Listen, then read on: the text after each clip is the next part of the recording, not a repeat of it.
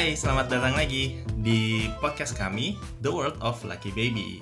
Hai, halo, apa kabar? jadi ingat kalau Dimulai eh, dengan bernyanyi. Iya, jadi ingat kalau kita masuk ke mana Dufan? Ke Na, na, na, na, na, Dunia fantasi. dunia Nah, kan seru kalau Iya, nanti betul, betul, masuk podcast kita ada suara-suara kayak gitu tadi. Makanya tadi gue nyanyi. Enggak sih. Penting sekali saudara-saudara. Gagal ya tapi ya. Oke, kembali lagi seperti yang tadi udah dibilang sama Lucky di podcast The World of Lucky Baby. Nah, seperti yang sudah pernah kita ceritakan di beberapa episode sebelumnya, di awal-awal dulu sih ya. Mm-mm.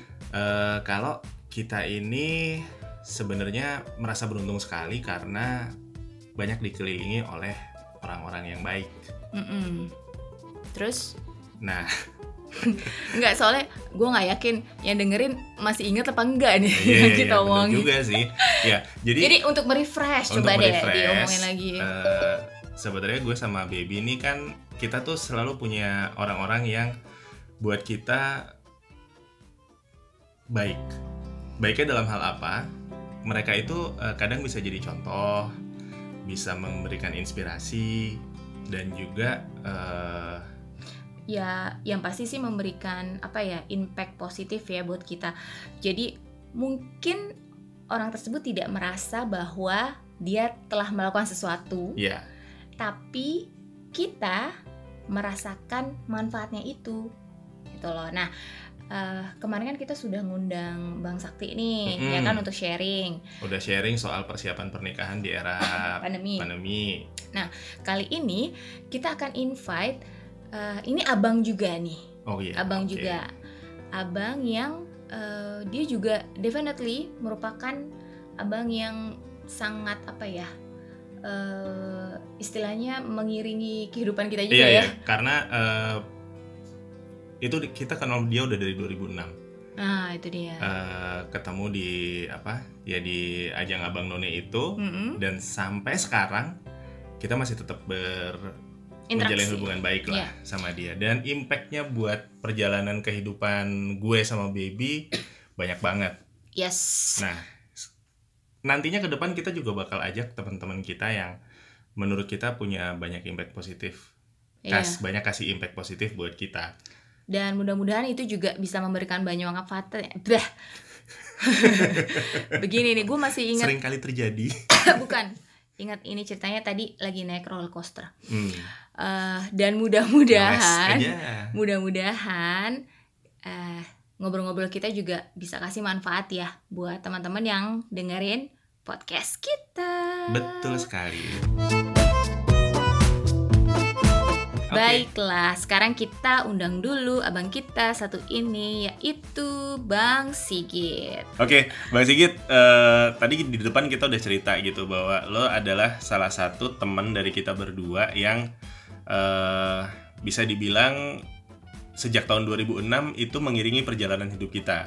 Dari Hmm. gua sama baby belum nikah sampai udah nikah dan sampai akhirnya ya sampai sekarang gitu ya kita masih menjalin hubungan pertemanan yang sangat dekat gitu. Dan gua pribadi sebenarnya belajar banyak dari lo Cie. gitu Eh, ada banyak hal-hal yang yang apa namanya yang kaitannya nggak cuman soal pertemanan sih mulai dari pandangan pandangan soal value dan apa namanya ya hal-hal yang kadangkala kita suka berseberangan tapi ya entah kenapa ya kita masih temenan aja sampai sekarang gitu nah eh, mungkin lo bisa memperkenalkan diri dulu gitu eh, lo pernah kenal sama kita berdua di mana kesan-kesan sama kita berdua kayak apa gitu sebelum nanti kita ngobrolin banyak tentang sebenarnya sih yang yang yang yang pengen dikasih titik berat adalah perjalanan karirnya Bang Sigit nih karena Menarik itu. banget. menarik banget Mm-mm. terus pertemanan gue sama Sigit ini ya nggak tahu deh kita bisa dibilang love and hate relationship banget ya gitu ya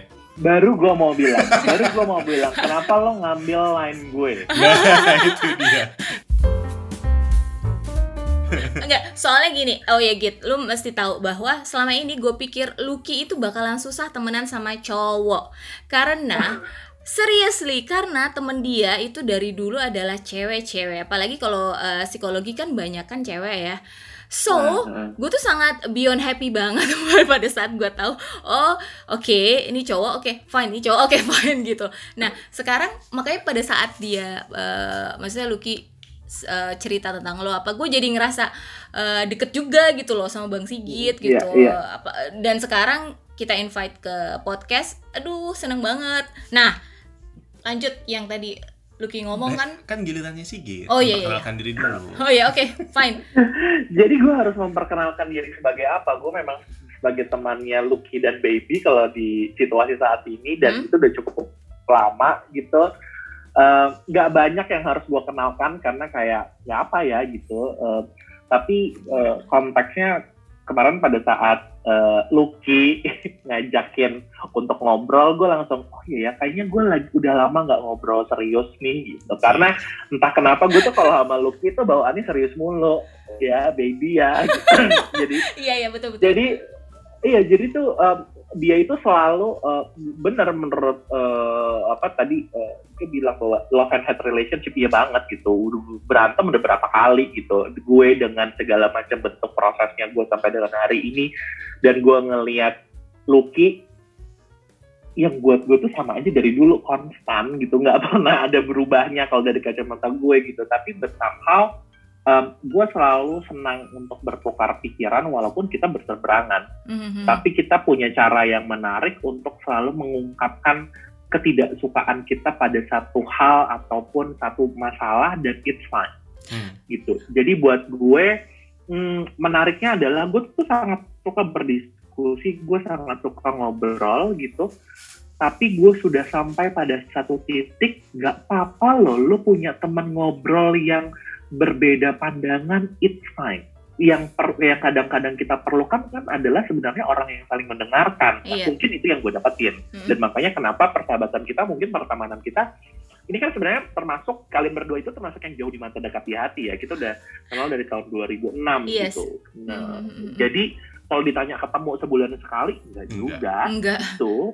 Eh, tapi you always there gitu. Dan termasuknya makanya ketika ngomongin perjalanan karir, em, ya Lucky adalah salah satu orang yang termasuk eh, menurut gue eh, bisa ngebikin gue sampai eh, hari ini pas gue jadi kem- kemari gitu. Jadi karena karena itu tadi kebanyakan ngobrol yang kadang-kadang suka ngalor ngidul nggak jelas gitu. Em, bukan obrolan warung kopi juga gitu tapi tapi itu yang nge- ngebikin gue ingat bahwa ternyata emang lo tuh punya peran penting sebenarnya eh, dari sisi pertemanan gue yang nggak banyak itu Hmm. gitu Hmm. Ya, dan lo lo lo makanya ketika ditanya untuk ngobrol ini gue sih senang karena ngobrol kayak gini tuh kayak nginget-nginget lagi apa yang udah kejadian zaman dulu terus lo berusaha akhirnya mengembrace dan menerima apa yang sudah terjadi sampai lo eh, sampai di hari ini gitu sih. Cie. Iya. Jadi eh, Ini ini kayak buat- bromance ya. Nah, m- mungkin mungkin mungkin buat yang dengerin eh, bisa bisa ngebayangin juga gitu ya. Gue sama Sigit ini dulu waktu pertama kali kenal sebenarnya juga nggak yang nggak yang Langsung akrab banget yang nggak? langsung akrab banget nggak. Karena Enggak. memang mereka ini dua orang yang berbeda ya Iya. sebenarnya gitu. Oh, eh, bahkan Benar seriously bahkan kalau ngomongin satu hal yang mungkin simple banget tuh bisa jadi panjang. iya, dan kita kan kompetitor dulu ya gitu ya. Iya iya. Kita kompetitor dulu. Eh, Eh, tapi gue tidak pernah merasakan itu ada sebagai sebuah kompetitor Iya. zaman dulu. zaman dulu. jadi itu ya, jadi gini. Jadi di tahun 2006 itu kami bertemu lah. Dan Hmm. terus terang pada saat di tahun 2006 itu tuh gue tuh tidak pernah punya berniat untuk making friends with anyone. Yes, itu kelihatan Dan- banget waktu itu. Ini Iya. kayak ajang Gitu. banget ngomong nih. Lo iya benar benar. Iya iya iya iya. Karena Sigit No, cuma temenan tapi- sama Gilang. Hmm. Ya gitu ya? Iya iya iya karena ah, gue cuma merasa berteman sama teman kamar gue. Em, eh, karena sebenarnya kalau ditanya ternyata yang terlihat ambisius padahal pada saat itu gue nggak mau ngakuin apa pun. I don't make any effort at all. Hmm. Belajar semua segala macam tuh enggak. Eh, bahkan pada saat pada saat tiba-tiba eh, di dalam kompetisi itu terus tiba-tiba eh, apa namanya ibu gue juga kayak oh kalau cuma pertanyaannya kayak gini doang sih kayaknya sih bisa-bisa aja gitu.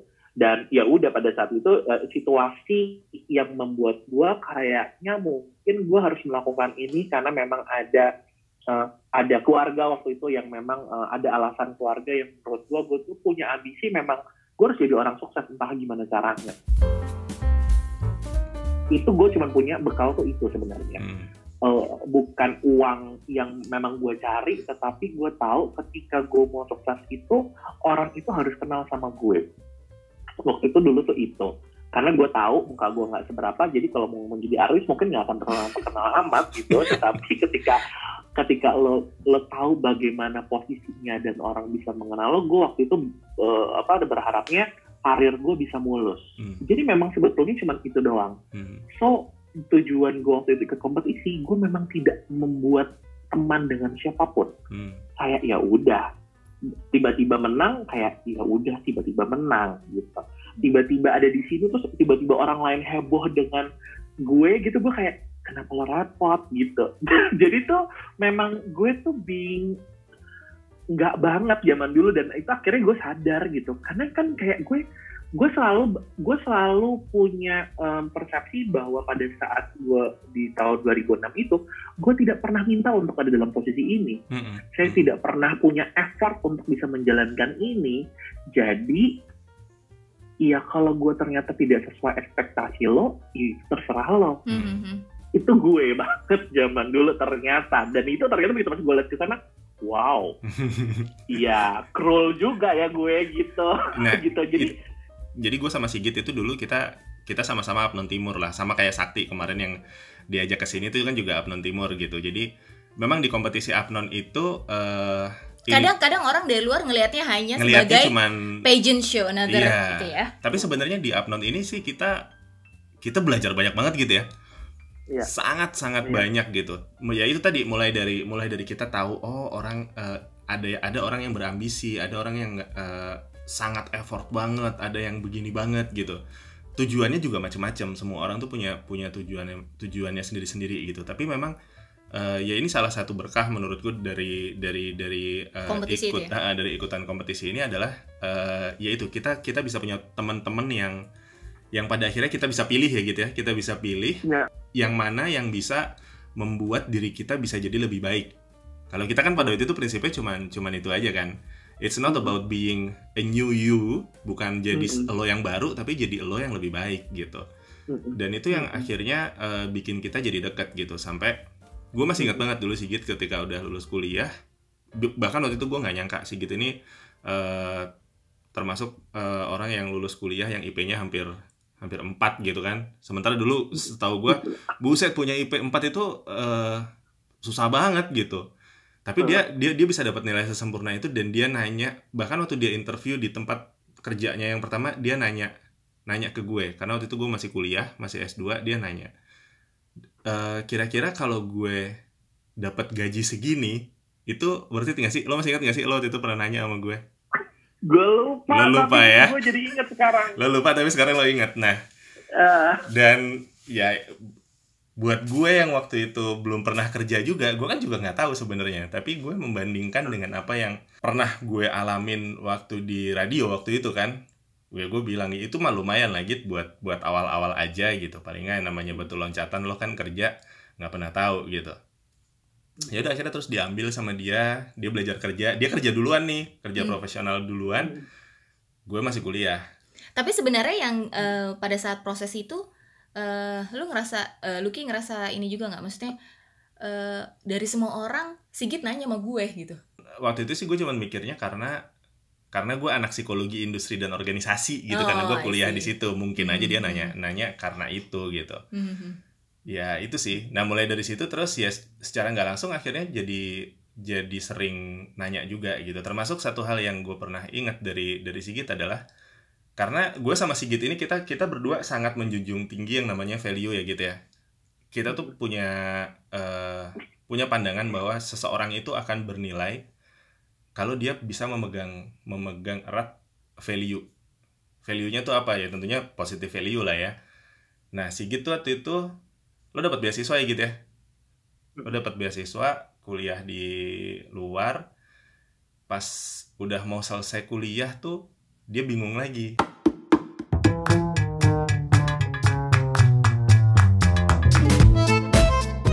dia nanya lagi Ada apa, Nah, ini ini yes, ini adalah ini adalah um, titik yang yang sampai sekarang tuh masih gue ingat. ya lo yang cerita deh Jadi jadi jadi um, kalau yang tadi awal itu ternyata gue lupa gitu, mengawal, gue mengawali pekerjaan bekerja di salah satu perusahaan uh, grup perusahaan oil and gas gitu.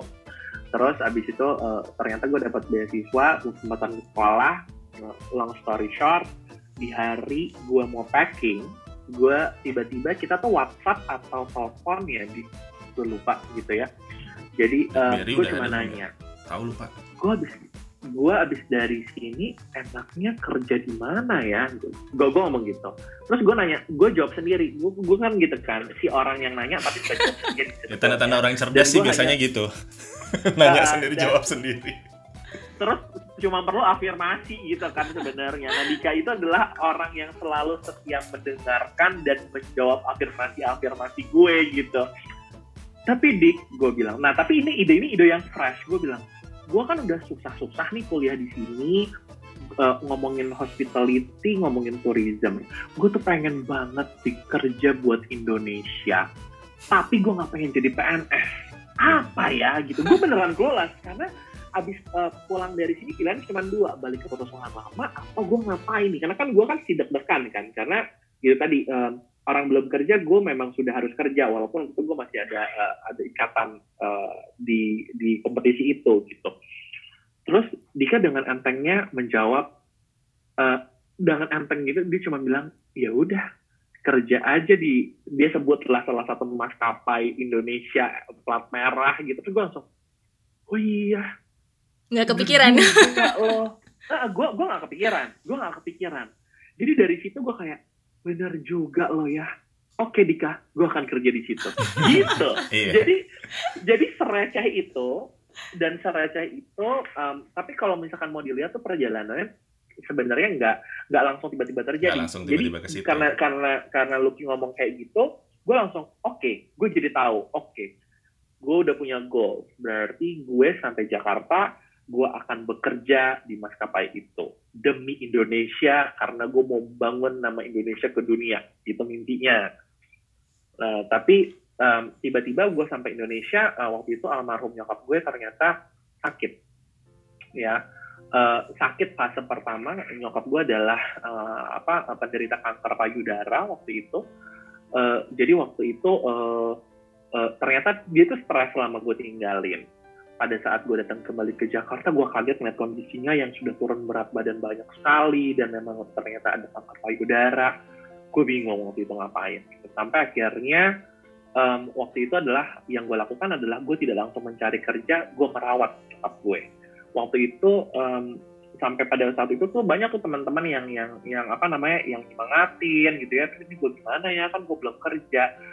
Uh, nyokap gue pada saat itu sudah masuk fase hampir saja lumpuh. Tapi gue waktu itu percaya sama adikku, gue bilang kita rawat ibu dulu yuk bareng pakai tangan kita sendiri, nggak usah ke rumah sakit. Dan gue dari situ telepon teman-teman, uh, belajar banyak tentang kanker payudara itu apa. Dari situ gue mulai belajar merawat. Long story short, alhamdulillah diberikan mukjizat.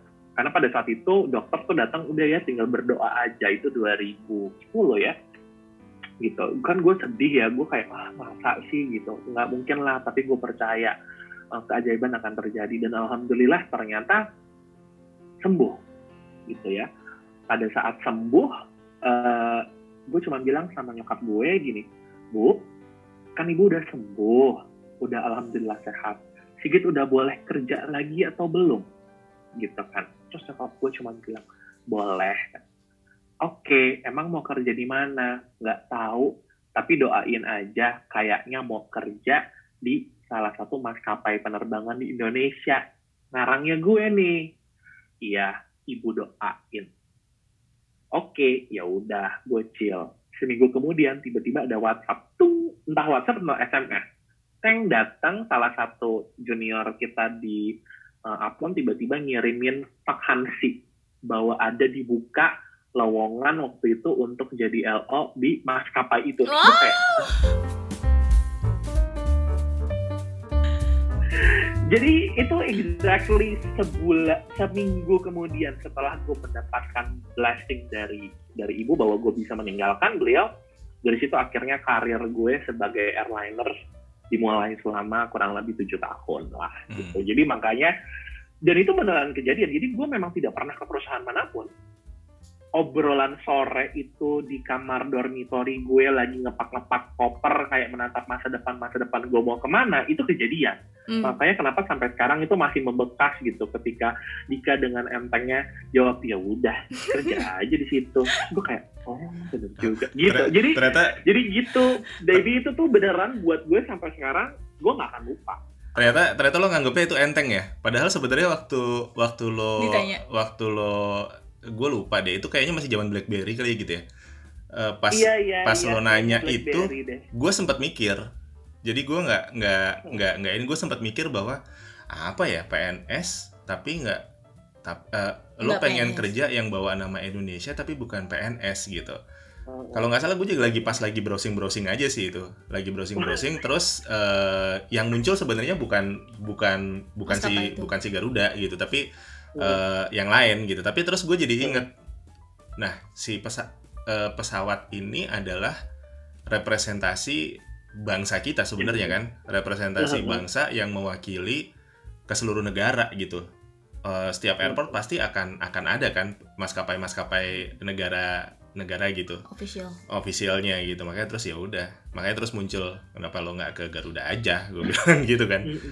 Ya Iya. udah dan ternyata itu bener bersambut gitu tapi ya itu Iya. itu tadi ya maksudnya kadang orang lain kadang lo butuh saran dari orang lain tapi orang lain ketika ngasih saran balik lagi kan ke lo mau terima atau enggak gitu dan ketika Hmm. ketika saran itu make sense lo terima dan mau lo jalanin impactnya ternyata bisa bisa sepowerful itu kan lo jadi Iya. punya lo jadi punya goals gitu at least dan pada saat itu belum ada algoritma ya belum belum belum belum Belum, Telepon belum, belum. belum didengar Ah. gitu itu belum didengar sama sekali jadi that that what uh, yang kejadian adalah seperti itu Eh. gitu makanya makanya pada saat gua melakukan itu dan pekerjaan yang gua dapat di maskapai itu pun exactly seperti apa yang gue impikan. Hmm. bahwa bagaimana gue bisa membangun uh, membangun sesuatu dan gue nge-represent. Bukan gue yang nggak perlu tampil tetapi gue yang ada di belakangnya itu nggak apa-apa. Hmm. gitu. Nggak usah jadi dan itu kesampaian. Dan tujuh tahun gue bekerja itu adalah tujuh tahun yang paling eh, menempa gue sebagai secara profesional. Dari gue gue tuh bekerja tuh dari nol gitu ya dari perusahaan sebelumnya gue tuh kerja dari bawah sekali. Eh, makanya hmm, gue bekerja dari ya kalau dibilang ya lulusan IP tinggi gitu. Kerja gue tuh pertama kali ya masih fotokopi gunting-gunting invoice, ngerobek-robekin, nyusun file, I did that gitu. Uh, sampai dengan dalam posisi sekarang tujuh tahun uh, tujuh tahun kurang lebih gue berada di situ gue belajar banyak hal banget sih. Dari yang mulai dari staff sampai uh, posisi manajerial yang akhirnya gue pelajari di situ. Dan dan memang pada saat itu uh, bagaimana gue tumbuh berkembang menjadi seorang eh, apa namanya eh, diri gitu ya eh, itu sesudah sesuai dengan apa yang gue bayangkan Hmm. gitu. Sebetulnya tuh itu. Itu karir gue tujuh tahun di eh, Garuda. Dan itu gue kebayang kurang lebih seperti itu. gue kebayang pasti nggak gampang ya. Mm-mm. kan nggak ada sesuatu yang datang dengan mudah gitu. Apalagi Gue dimusuhin, dimusuhin, tetap. Jadi Iya. kayaknya Oh, tetap gue ya? tuh selalu lekat dengan dimusuhin di awal pertama. Oh. Karena gue selalu dipikir si ambisius, padahal gue enggak. iya Gue punya ambisi, tapi gue tuh nggak pernah ambisius.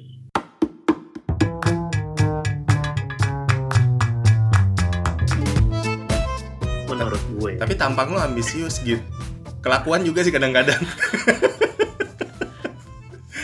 tapi ya itu tadi pada akhirnya pada akhirnya lo sendiri menyadari bahwa eh, ketika lo nengok ke belakang lo sendiri pun kan sebenarnya mengakui juga ya bahwa apa namanya Iya, sometimes gue nyebelin sih. Iya sih, sometimes gue tengil. Oh iya, gue cruel banget sih kadang-kadang gitu. but that's human lah ya Tapi itu kan human. Mm. Yang Mm, menurut gue sih yang paling bagus adalah lo lo menyadari dan lo belajar dari situ. mm, Nah itu yang membuat eh, menurut gue yang membuat lo akhirnya bisa menjadi pribadi yang lebih baik itu tadi sih Mhm. gitu kalau gue mungkin karena gue nggak pernah punya ambisi kali ya jadi gue sampai sekarang ya kayak gitu aja flat flat aja gitu emang ya Iya udah iya, konstan gue tuh selalu, gue tuh, and I'm very take it personal ketika selalu ada pertanyaan lima tahun lagi ke depan lo membayangkan diri lo jadi apa. Zaman-zaman dulu itu gue serius banget nih jawab. Hmm, Jadi kalau ditanya ambisi mungkin dari situ ketika selalu ada pertanyaan lima tahun ke depan lo mau jadi apa gitu. Uh, lo membayangkan apa? And I'm very take it personally banget termasuk di dalam karir gue gitu. Hmm, ada masa-masa di mana karir tuh gue dijauhin sama teman-teman karena bukannya gue mengejar karir tetapi sampai kadang-kadang bos lo terlalu posesif sama lo sampai lo nggak bisa ke mana-mana. Itu yang terjadi sebenarnya. Tapi yang di- dipandang orangnya adalah berbeda gitu dan buat gue ya udah mau gimana lagi gitu kan ya sampai terus terang eh, kalau berbicara tentang karir eh, banyak hal lah yang gue alami Eh, nggak mudah waktu pada saat itu gue masuk ke dalam perusahaan itu adalah termasuk generasi yang mengalami transisi dari yang tidak pernah rekrutmen lalu tiba-tiba ada anak mudanya gitu. Hmm. Nah sehingga pada saat kita dapat posisi pada saat itu dalam waktu mungkin nggak terlalu jauh ya satu tahun dua tahun maka lo pun akan menjadi sorotan. Nah Hmm. itu pun juga terjadi gitu kan. Jadi jadi cukup cukup tough gitu tapi gue belajar banyak dan alhamdulillahnya ternyata mungkin doa ibu sih Ya. buat Iya. gue ya hmm, ternyata. hmm. gue itu selalu diberkahi gue tuh percaya banget deh gue itu selalu diberkahi dan dikasih semua atasan-atasan gue itu yang baiknya mati sama gue yang selalu memberikan kepercayaannya gini lo terserah lo mau ngapain ya. Selama lo bertanggung jawab dan lo report ke gue lo gue backup. Jadi gue selalu mengawali karir gue dengan bekal-bekal itu. Makanya kenapa setiap pemikiran-pemikiran atau ide-ide gue dibebasin. Dan tentu saja gue punya tim-tim yang solid gitu. Jadi makanya gue ngerasanya kok gue nggak pernah ya dapat dapat atasan yang rese kayak orang-orang tuh gue tuh hampir nggak pernah Hmm. gitu jadi jadi makanya mungkin kenapa jalan gue dipermudah termasuk ya itu doa doa ibu gue Iya, iya. gitu. Hmm. termasuk di dalam tujuh tahun gue cinta sekali dengan pekerjaan gue dan sudah terlalu nyaman gue merasa sepertinya harus ada yang gue rubah dari sini Nah, Hmm. masuklah ke episode selanjutnya Iya, iya, iya. tahap selanjutnya oke. Mm-mm. gue yakin sih eh, karena ya it- itu ya kalau kalau kalau kalau kalau di agama Islam dibilang ridho orang tua ridho Allah itu datangnya dari ridho orang tua gitu kan. Jadi ketika lo bilang tadi itu doa dari nyokap lo sih menurut gue bener banget sih. Jadi ya kita nggak nggak boleh durhaka sama orang tua banget deh. Intinya sih itu ya. Maksudnya Hmm. once lo itu dengerin atau ngelakuin apa yang diinginin sama orang tua lo Percaya jalan- deh, percaya deh. Pasti jalan akan dipermudah sih. iya. Sampai sampai dengan ya ini ini nih ini yang gue pengen eh, kenapa salah satunya gue eh, pengen lo cerita juga di sini gitu. Momen ketika karena oke buat yang dengerin jadi Sigit ini dulu kan masuk tadi dia bilang dari mulai dari kerjaan pertama fotokopi ini dan segala macam sampai akhirnya posisi terakhir itu Managerial. eh, lo VP ya gitu ya? Kalau nggak salah ya Nggak belum belum. Gue di di, di eh, di perusahaan terakhir ya, tapi di maskapai gue belum oh ya kalau di maskapai belum tapi kan terus lo Ya, kan pindah pindah pindah. ditarik sama bos lo juga kan Eh, ditarik ke perusahaan. Sebenarnya sebe- sebenarnya itu bukan bos gue. Oh, bukan bos kita lo. bekerja di di perusahaan yang sama.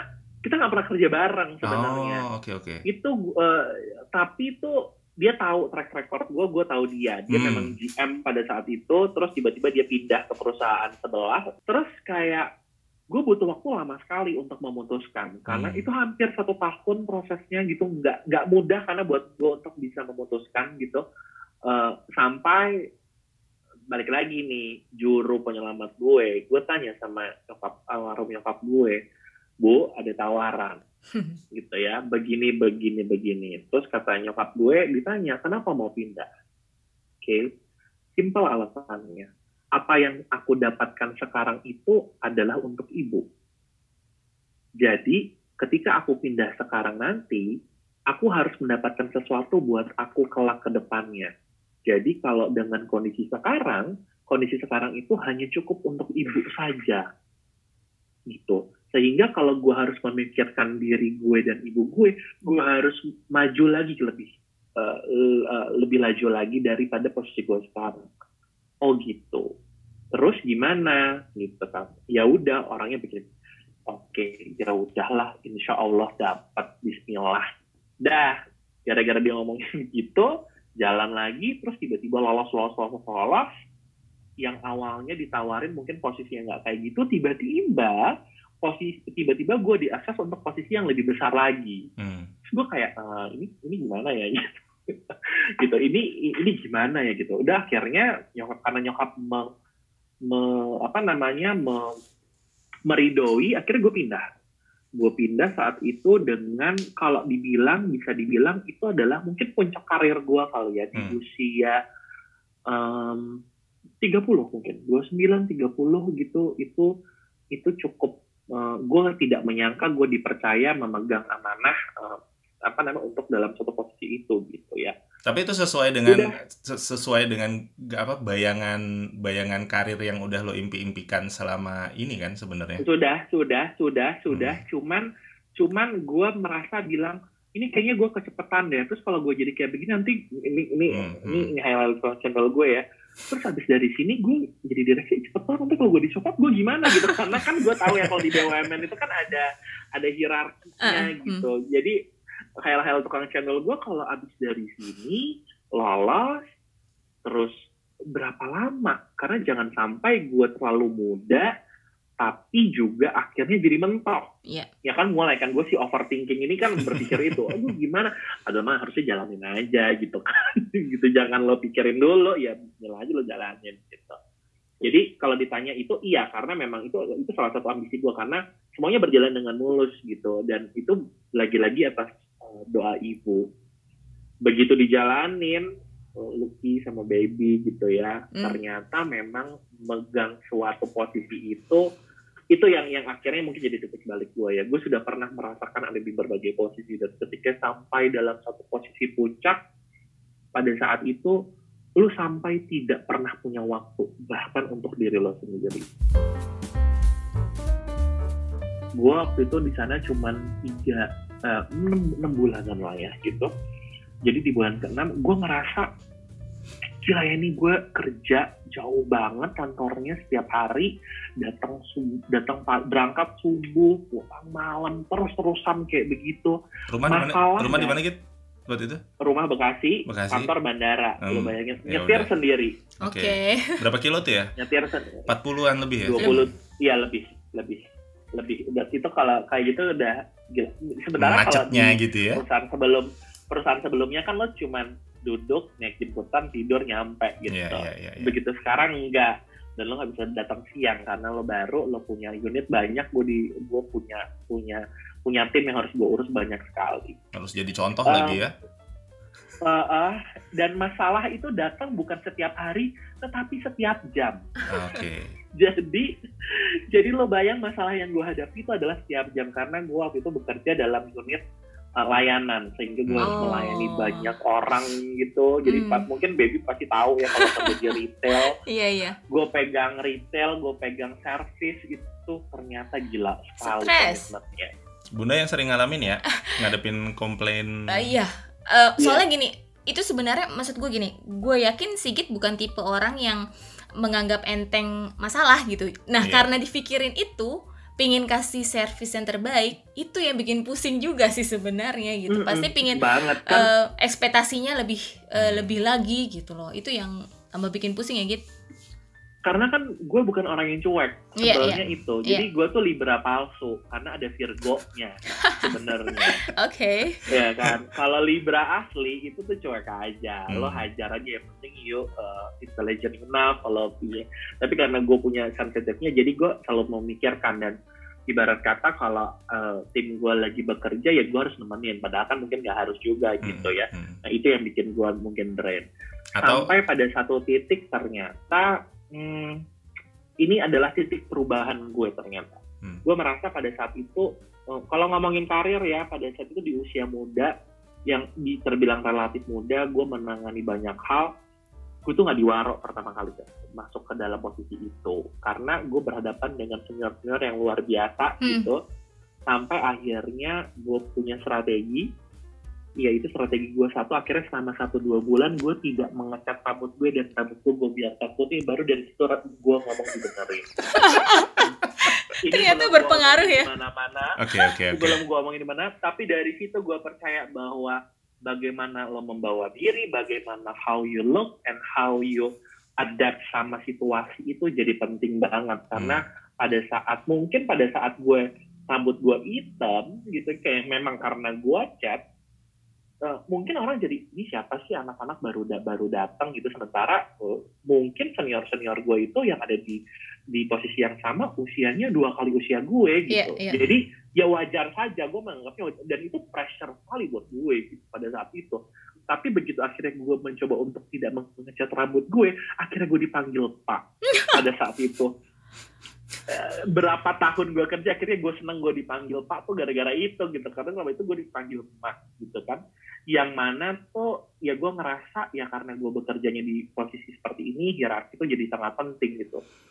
Ya udah akhirnya dari situ oh ya oke gue udah mulai tahu nih caranya gitu ya tapi gue memang tidak punya waktu. Dan akhirnya bom waktu itu akhirnya meledak. Yang terjadi sama eh, almarhum nyokap gue kesayangan gue. Tiba-tiba beliau unfall lagi untuk yang kedua kalinya. Unfall yang pertama tuh di 2010 persis tepat dengan gue eh, apa namanya karir pertama kali Mm-mm. dan di 2017 akhirnya beliau unfall lagi. Eh di situ yang gue ngerasa kok ini makin parah karena udah ada evolusi pleura jadi udah ada jadi kanker payudaranya tumbuh lagi karena sudah hilang tumbuh lagi dan sudah ada cairan masuk ke dalam paru-parunya. Oke gitu ya terus sampai waktu waktu itu sampai masuk rumah sakit pada saat itu yang gue rasakan kalau ditanya hidup gue berubah nggak? Berubah. Gue bisa mempercayai nyokap gue. Gue bisa memberikan yang terbaik buat nyokap gue. Yang waktu itu gue mimpi-mimpikan tuh terjadi. Gue punya karir gue punya uang gue punya materi gue bisa membahagiakan ibu gue. Apa yang nyokap gue mau itu selalu gue penuhi gitu. Jadi ya gue hidup itu ya memang waktu itu untuk memuliakan ibu gitu ya. Mm-mm. Lalu pada saat hal itu terjadi sakit, terus gue bingung. Gue mulai resah nih. Ini gimana ya? Ibu gue sampai masuk ke rumah sakit gitu, tapi gue nggak bisa ngapa-ngapain. Tapi titik baliknya adalah ketika waktu itu em, nyokap gue itu ceritanya kan beliau berobat setiap hari hampir ke dokter dan gue nggak bisa nganter waktu itu gue tinggalin mobil di rumah sama supir ceritanya gue pergi ke kantor gue naik bis gitu ya naik bis ke airport jadi gue nggak bawa mobil tuh ke meja karena mobil itu disediakan buat nyokap gue untuk nganterin ke dokter ternyata supirnya sakit nggak bisa masuk nggak bisa nganterin Waduh. Nah, eh, akhirnya nyokap tuh ke dokter sama eh, apa namanya asisten, ya asisten nyokap di rumah gitu, eh, berduaan naik transportation eh, transportasi online waktu itu. Naik tuh dari situ gitu ya. Ternyata ini yang gua nggak tahu ceritanya sampai akhirnya ternyata pas dia pulang naik transportasi online itu, dia tuh dalam keadaan nggak enak badannya mau muntah si mobil online ini tuh muter-muterin nyokap gue sama asistennya karena kita nggak dia nggak ngerti kan jadi dia makin pusing Oh my god. dia nelfon gue jam 6 sore tapi pada saat jam 6 sore itu gue nggak bisa ngangkat telepon. Gue tuh beneran dalam pekerjaan gue megang handphone aja gue nggak bisa. Karena banyak sekali yang harus gue beresin. Gue baru bisa buka handphone itu jam 8, jam 7 atau jam setengah 8 karena gue ada janji ketemu sama dokter gizi. Pada saat gue buka nyokap gue tuh bukan orang yang tipe ngeluh tuh nggak pernah ya jadi dia tuh selalu nurut kalau misalnya dia tahu kalau anak anaknya punya duit dia nggak mau ngerepotin anaknya udah punya duit tapi juga tetap dia nggak mau ngerepotin nyokap gue adalah orang yang seperti itu. Dari situ ada WhatsApp. Nyokap gue cuma bilang dia tidak mengeluh tapi di WhatsApp cuma bilang ya Allah sedih banget deh ibu. Tadi diputer-puterin sama si supir udah mau muntah gini amat ya Git. Coba ada sedikit Oh my god. itu rasanya ya rasanya wah itu am it, gua kayak ini gua harus ngapain ya? Dari situ karena gue baru gue baru baca uh, WhatsApp itu sekitar setengah delapan malam setelah meeting gue selesai karena gue harus ke dokter. Hmm. gue cuma diem gue cuma nelfon ibu udah nggak apa-apa udah. Di, di sepanjang mobil tuh gue mikir ini gue gimana ya akhirnya gue ketemu sama dokter gizi gue cerita tentang kondisi nyokap gue. Kata dokter ini memang ibu tuh harus punya treatment yang bagus gini gini gini gini gini gitu ya. Karena nggak mungkin eh, makannya harus dijaga. Nah gue mikir kayaknya nggak mungkin kalau nggak dirawat sama eh, orang yang paham dengan semua eh, pemahaman literasi itu. Akhirnya dalam pemikiran gue di jalan pulang gue tuh kayak rasanya nangis tapi kayaknya gue gini kayaknya gue harus berhenti. Itu cross my mind. Hmm. kayaknya gue ini kok gue ngapain ya? Gaji udah dapat jabatan udah dapat tapi kok ternyata yang nyokap gue mau cuma ngantarin nyetir aja kok nggak bisa ya? Oh terus gue selalu membayangkan orang-orang tuh kalau ngeliat nyokap gue pada saat di dokter mikir apa ya? Ada ibu-ibu udah tua kondisinya nggak bagus ke mana ya anaknya? Gue langsung ngerasa gue ini kerja buat apa? Gue gue udah sampai di tahap ka, puncak karir gue ini buat apa ya kalau ternyata gue tidak bisa mendampingi ibu gue? Mungkin saja ini adalah kesempatan terakhir gue gue nggak pernah tahu gitu. kayaknya gue harus berhenti itu. Besok paginya gue kan tidur di sebelah nyokap. Besok paginya gue siap-siap dapat kantor gue cuman bilang sama nyokap gue bu izin ya kenapa? Sigit mau berhenti kerja aja kalau gitu. Kenapa? katanya ya biar bisa ngerawat ibu.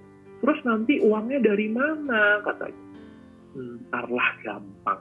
Yang namanya rezeki ada yang ngatur tapi dibolehin apa enggak gitu. Gue selalu nanya boleh apa enggak? Terus kata nyokap gue boleh.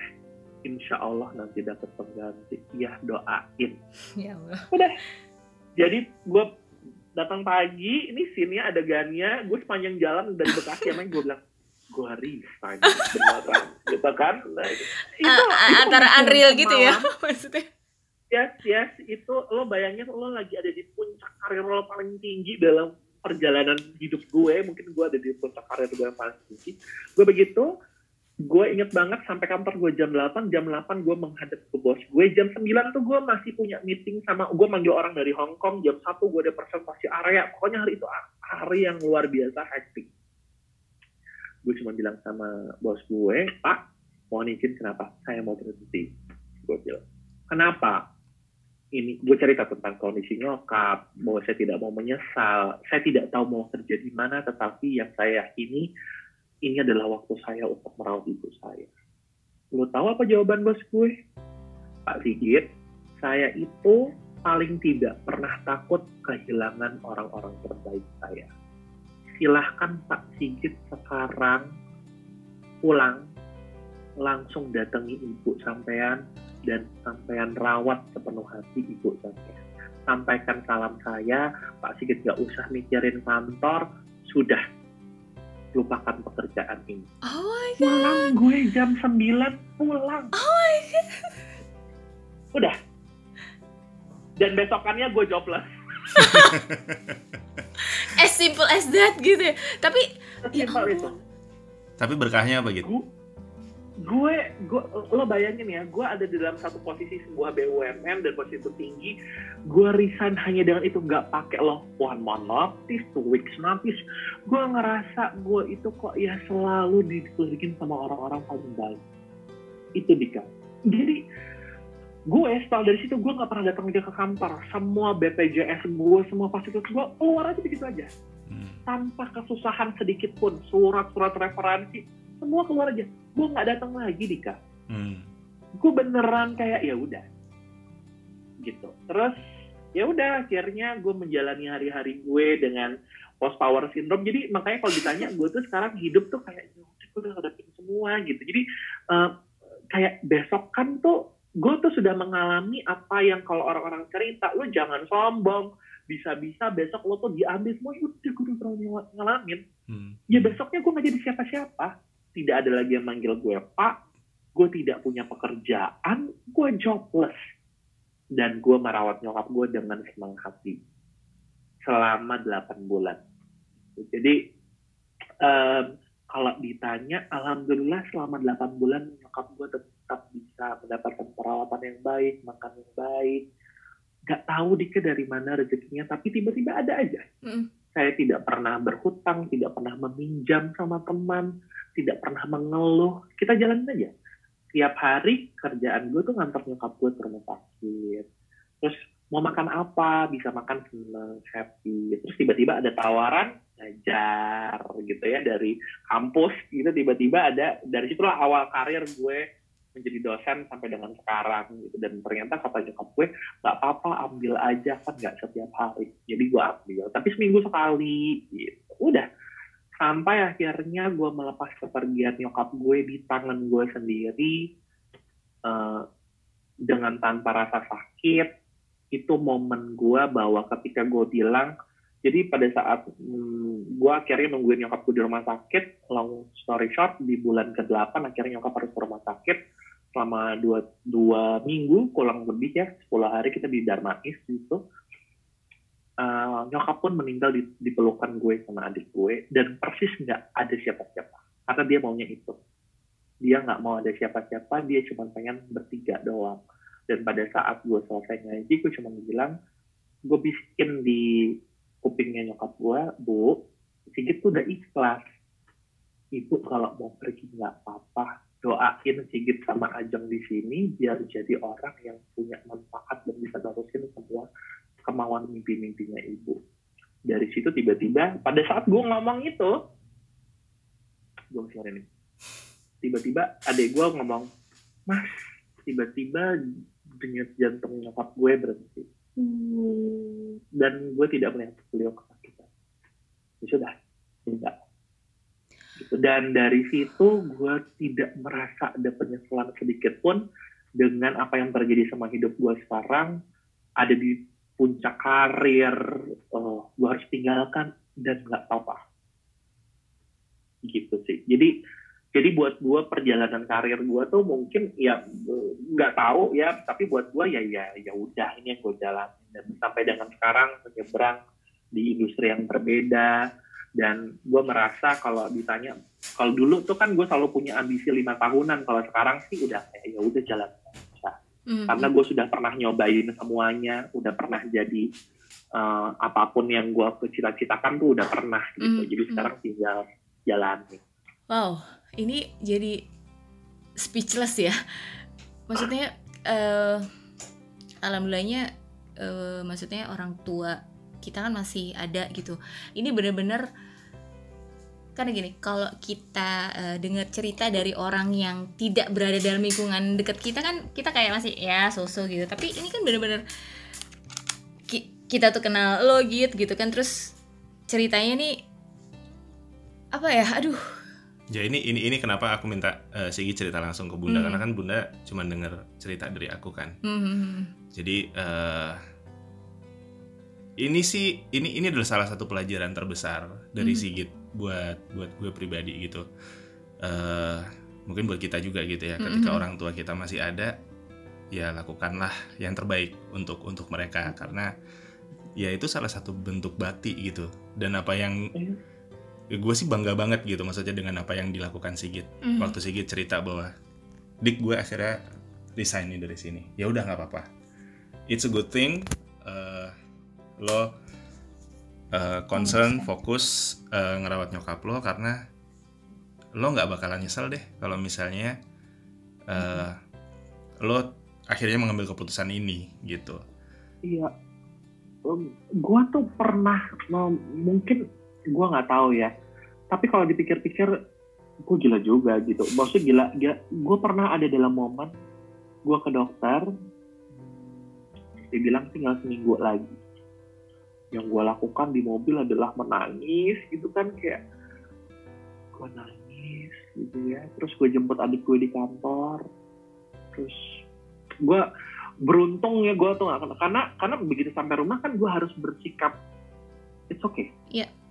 it's okay. Ya. Tapi ada seseorang manusia yang memponis hidup orang lain tuh kan buat lo gimana sih gitu ya? Iya, gue iya, kayak iya. pada saat itu tuh gue gini gue harus ngapain ya. Karena waktu itu udah sampai tahap home care gitu. Jadi hmm, tapi nyokap gue tuh kan tidak pernah mengeluh tidak pernah merepotkan. Buat kami tuh tidak pernah merepotkan. Jadi jadi gue tuh tidak pernah merasa direpotkan. Sama sekali gue tuh orang-orang tuh banyak yang bilang tapi kan lo jadi nggak punya uang. Enggak gue tidak pernah ya. Percaya atau tidak gue tidak pernah merasa diri gue itu susah. Alhamdulillah. Entah kenapa padahal kalau ditanya mungkin tabungan udah habis duit di dompet udah tinggal dikit. Tapi gue tidak pernah merasa bahwa gue tuh susah. Entah kenapa itu datang dari mana gue nggak tahu. Percaya atau enggak jadi gue jadi gue kadang-kadang agak susah cerita karena karena kok gue nggak pernah ngerasa was-was ya. Hmm. tabungan gue habis sedikit demi sedikit selama 8 bulan nggak kerja. Dan uh, standar hidup tidak ada yang berubah. Tidak merubah standar hidup Um, tapi gue tidak merasakan gue deg-degan atau was-was gitu. Nah uh, sampai di, di di tahap yang paling menyakitkan kan adalah itu ya kita tahu bahwa ada ada orang ahli bilang bahwa secara medis tubuhnya udah begini begini begini. Gue ngomong sama adik gue uh, adik gue yang dilakukan adalah perjalanan dari Bintaro ke Jati Asih dia nggak ngomong sedikit pun dia cuma nangis satu uh, uh, bajunya itu tumpah. Adik gue beda sama gue. Dia orang yang sangat introvert jadi dia tidak bisa meluapkan perasaannya dengan kata-kata.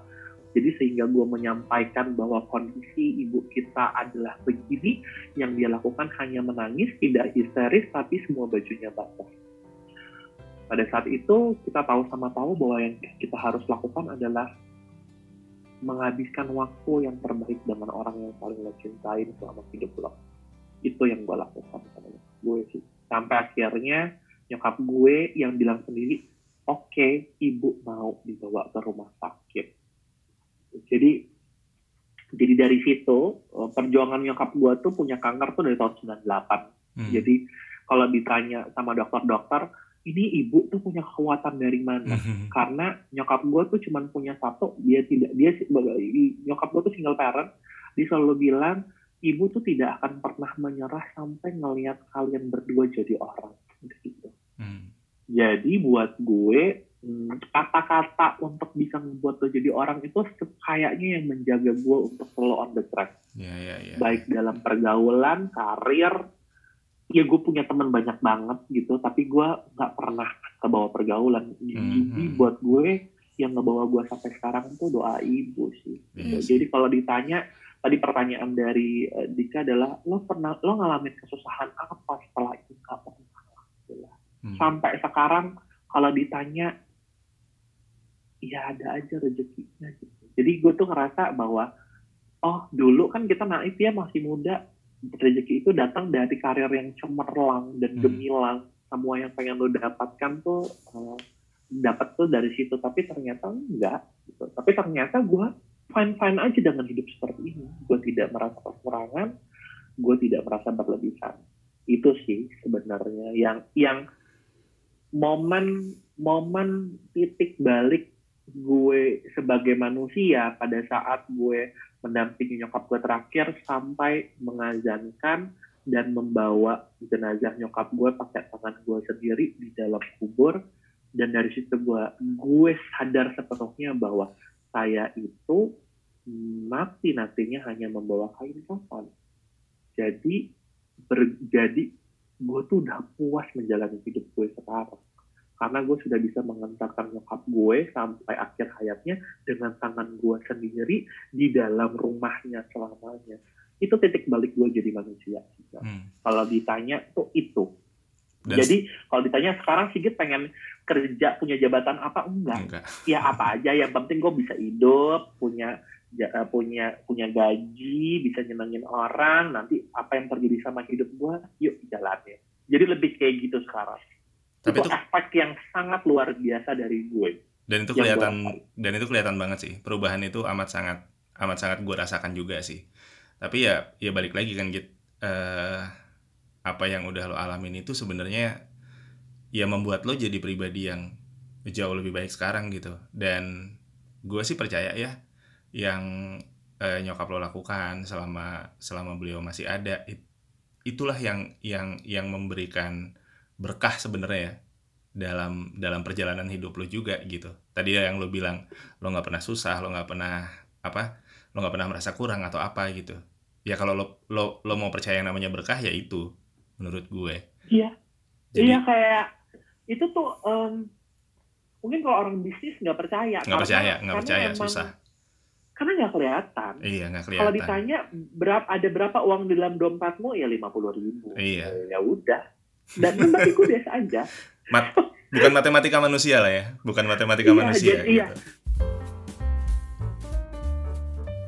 Sepakat gue d- dari awal tuh hitungan matematika gue tuh nggak masuk akal. Hmm. Tapi entah kenapa ya kok terjadi gitu aja sih. Jadi memang eh, buat gue em, semua ini ada maksudnya gitu. eh, dan kalau ditanya proses healing gue lama dikasih tiga tahun. Hmm. Iya pasti lama tiga tahun gue healing gitu sampai akhirnya gue beneran kem- gue kembali lagi ke rumah ini kembali lagi tinggal tidur di mana nyokap gue tidur dan I'm fine about it.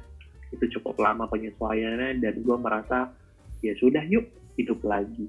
Gitu sih. Wow amazing ya. Banget banget. Eh, terus akhirnya eh, selanjutnya apa? Maksudnya kalau kayak Finding Nemo kan what next ya yes kenapa nggak sih? nyambungnya Finding Nemo sih? iya maksudnya kan itu kayak Dory nah Iya. itu what next Iya, gitu iya, iya, iya. nah itu kan juga Yes. eh, pasti akan ada di pikiran lo gitu setelah ini karena kan hidup masih ada adik lo juga gitu kan yang eh, Heeh. yang menjadi tanggung jawab lo gitu dan lo mesti terus lah gitu nah akhirnya apa nih eh, eh, mengingat lo orangnya kan sering plan terus visioner gitu kan jadi setelah lo mengalami situasi yang tadi selanjutnya apa yang lo lakukan Um, gue nggak tahu ini dibilang um, sisi yang baik atau buruk, Eh, bukan buruk sebenarnya, tetapi sepertinya gue merasa gue itu terlahir untuk um, hmm, bukan memikirkan orang orang lain, tetapi gue punya tanggung jawab yang harus gue selesaikan. Pesan ibu gue adalah sa- satu saling asah, saling asih, saling asuh sama adik gue, gitu Hmm. dan adik gue perempuan Mm-mm. Em, entah kenapa gue merasa balik lagi mungkin gue nggak tahu ini benar atau salah tetapi cita-cita gue tuh ingin mengantarkan adik gue sampai dia punya kehidupan berumah tangga baru dari situ mungkin gue akan berpikiran lagi untuk gue Hmm. jadi kalau ditanya kalau ditanya plan hidup tuh itu karena Hmm. kenapa Eh, mungkin kalau ditanya apakah gue bisa berumah tangga dengan cepat mungkin jawabannya dengan secara ambisius dan gue yakin gue bisa. Walaupun gue nggak tahu siapa aja jodohnya tapi gue yakin ketika gue punya keluarga gue bisa menjadi orang yang bertanggung jawab. Gue yakin sekali sama sama diri gue sendiri.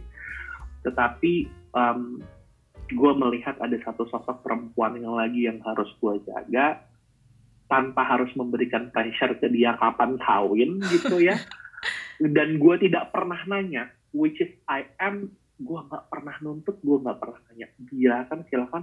Tetapi buat gue adik perempuan gue adalah tanggung jawab gue untuk saat ini. Jadi what's Hmm. next-nya adalah sebetulnya gue menjalani hidup gue dengan baik punya pekerjaan eh, yang menurut gue mungkin bisa membantu banyak orang dan melihat adik gue dan mengantarkan adik gue dia punya kehidupan barunya sehingga gue bisa lega untuk bisa menjalankan rencana-rencana hidup gue selanjutnya gitu sih Yes. ini udah udah udah beda nih dari dari Sigit yang dulu kan gitu. Kalau Sigit yang dulu nih udah lima tahun lagi udah jelas ngapain. Kalau sekarang oke, tapi eh, tetap ada tanggung jawab yang harus di Yes. ini. Oke. Iya, karena tuh kayaknya gue ngerasa gue tuh hidup nggak nggak nggak bisa nggak pakai tanggung jawab. Iyalah Jadi gua- pastilah. Jadi iya, jadi gue tuh udah Oke. udah udah dilatih dengan kenapa lo punya ambisi karena lo pengen mendapatkan Iya, ini, iya, iya. gitu. Ya mungkin Gitu, jadi ini juga biar biar orang lain yang yang Dengar. yang mungkin dulu pernah punya eh, prasangka terhadap lo jadi jadi ngerti juga sih kayak buat gue gitu jadi akhirnya ngerti oh ken- kenapa lo selalu terlihat se se seambisius itu gitu karena memang ada ada latar belakangnya itu tadi kan kita kan kalau kita hanya me, apa hanya mengira-ngira tanpa hanya berasumsi tanpa kita tahu kenyataan sebenarnya kan ya kita hanya bisa menduga gitu. Tapi Iya, kalau ada dan- alasannya itu bisa jadi satu hal yang sangat dimaklumi gitu. Iya, dan buat gue kan pada saat itu dan kapan pun uh, bukan juga gue harus menceritakan hal ini ke semua orang. Iya. Artinya um, ya itu itu tadi gue selalu senang dengan circle gue yang sangat kecil gitu. Jadi ya nggak apa-apa. Toh kalau kata pesan dari ibu dan bapak gue itu kalau lo mau nolongin orang, lo tuh nggak akan pernah miskin kok. Jadi jangan takut miskin karena nolongin orang. Itu pertama.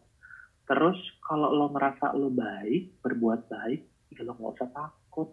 Apa pun orang bisa jadi salah gitu. Jadi gue selalu berpegang itu pesan-pesan dari almarhum bokap gue dari zaman gue kecil tuh dia tuh selalu menunjukkan nih uang ayah tuh tinggal sekian tapi kan kamu masih bisa sekolah kalau kita bantuin orang lain Hmm.